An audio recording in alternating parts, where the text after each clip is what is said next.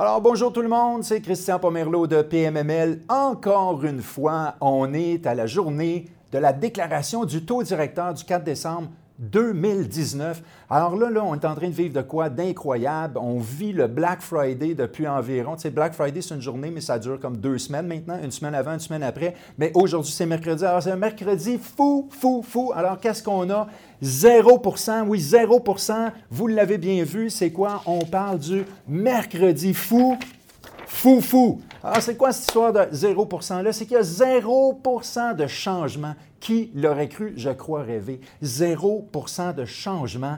On veut donc dire qu'on a un maintien à 1,75% du taux de financement un jour. Et oui, le taux directeur ne bouge pas. 0% C'est-tu pas un mercredi fou, fou, fou? Je suis extrêmement excité et vous pouvez le ressentir, je l'espère bien. Mais là, J'entends des gens à la maison dire Mais Christian, même Midgelli, Midgelli l'aurait su, Midgelli l'aurait prévu de toute façon. Ah, ça, c'est Midgelli, je vous le présente. Ben oui, Midgelli l'aurait su, mais que voulez-vous? Je dois faire une capsule pareille pour vous en parler. Alors, le maintien à 1,75, ça veut dire quoi? Le taux d'escompte est à 2% et le taux de rémunération des dépôts est à 1,5% Vous pouvez revenir sur une capsule précédente pour savoir qu'est-ce que ça veut dire tout ça.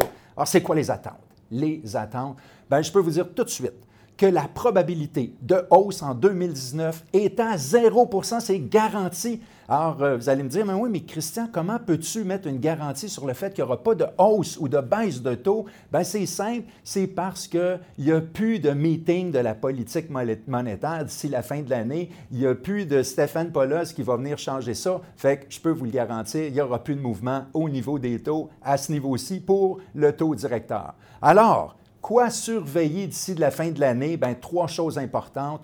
Ne manquez aucun party de bureau, squattez même ceux des autres s'il faut. Deuxièmement, ne faites pas brûler votre dinde. Et troisièmement, ne jamais, jamais conduire sous l'effet de l'alcool. Ça peut mettre fin à votre carrière d'investisseur immobilier un peu prématurément. On ne veut pas ça. Alors maintenant, on va y aller un petit peu plus sérieusement, mais juste un petit peu. On va regarder la scène internationale Bien, les banques centrales ont pris des mesures efficaces pour stabiliser leur économie respective et ça a porté fruit. Ça, ils ont commencé ça depuis euh, plusieurs mois déjà, puis on se demandait où est-ce que ça s'en allait, mais là, c'est en train de porter fruit. L'autre chose, c'est que nos amis américains, à l'approche des fêtes, sont restés relativement calmes. Mis à part la grève de la GM, euh, c'est ça qui a affecté nos exportations, mais à part de ça, il n'y a pas eu grand, grand, grand mouvement. Fait c'est quoi le résultat de tout ça? C'est que la Banque du Canada fait une prévision de légère croissance pour les deux prochaines années. Alors, il y en arrive à ça comment? C'est qu'il y a probablement les mesures des banques centrales qui fonctionnent, il y a aussi la diminution de la crainte d'une récession. Ça, ça fait du bien euh, à, toute, à toute l'incertitude qui tournait autour de ça. Il reste une tâche au tableau et je sais que vous êtes au courant, c'est l'incertitude pour les, les, échanges commerciaux. Donc, tous les accords qui ne sont pas encore parfaitement établis, ça plane encore euh, du doute, mais c'est pas mal euh, la grosse ombre au tableau. je peux vous dire que ma fille, Jessiane, est à Hong Kong présentement, puis je pense qu'elle est en train d'arranger tout ça. Alors maintenant, au Canada. Les prédictions de la Banque du Canada pour la croissance du, troisième trimestre ont été très justes. Alors, ils ne se sont pas trompés. Ils prévoyaient 1,3 C'est un léger euh, ralentissement si on compare au euh, deuxième trimestre qui était à 3,5 euh, mais celui-là, il était un peu anormal. Fait que là, on est plus dans la normalité, c'est léger. Pourquoi ce ralentissement-là? Bien, principalement parce qu'il y a eu une baisse des, des exportations. Euh, mais contré par une hausse d'augmentation de, salaire puis de dépenses des consommations, euh, de consommation. L'autre chose aussi qui, est venue sauver la mise, c'est vraiment la demande intérieure qui, elle, a cru à 3,2% Ça, ça fait du sens. L'autre chose aussi, c'est que de notre côté, là, euh, quand on parle de, notre domaine, c'est plus l'immobilier, bien, l'immobilier il a encore augmenté. Euh, pourquoi? Principalement par, la croissance démographique, puis évidemment parce que les taux hypothécaires sont encore bas. Fait qu'on peut en profiter à ce niveau-là.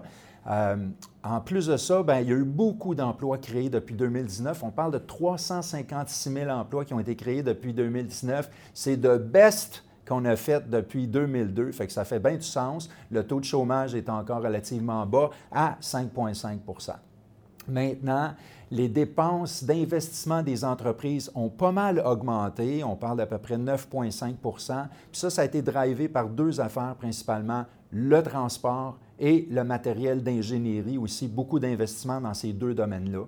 Euh, la Banque du Canada est contente parce que l'inflation est toujours dans sa cible, la cible de 2% Il faut comprendre que pour la banque, c'est l'objectif, puis aussi, ben, c'est sa prévision sur deux ans. Fait que là, on est en, réussite, je dirais, à 100% là-dessus.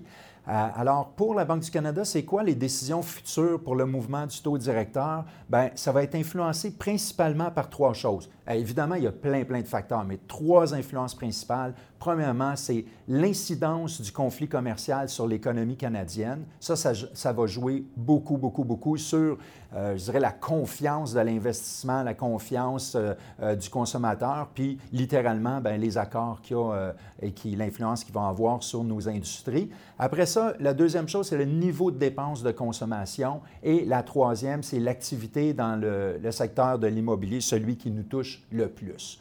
Euh, c'est quoi la grande préoccupation? C'est toujours l'endettement des ménages. Et euh, c'est pas mal la grande préoccupation depuis euh, un bon bout de temps. Moi, je propose qu'on arrête de faire le ménage, mais ça, ça a l'air que ça n'aura pas tant d'impact que ça. Mais l'endettement, par exemple, c'est quelque chose qu'il va falloir surveiller. Alors, avec tout ça, on fait quoi? On fait quoi au bout de la ligne? Ben, moi, je vous dirais, c'est assez simple. On se retrousse les, retrousse les manches, on, on cherche des deals, on cherche des listings dans tous les listings de PMML. On m'appelle pour financer tout ça, puis là, tout le monde va être content.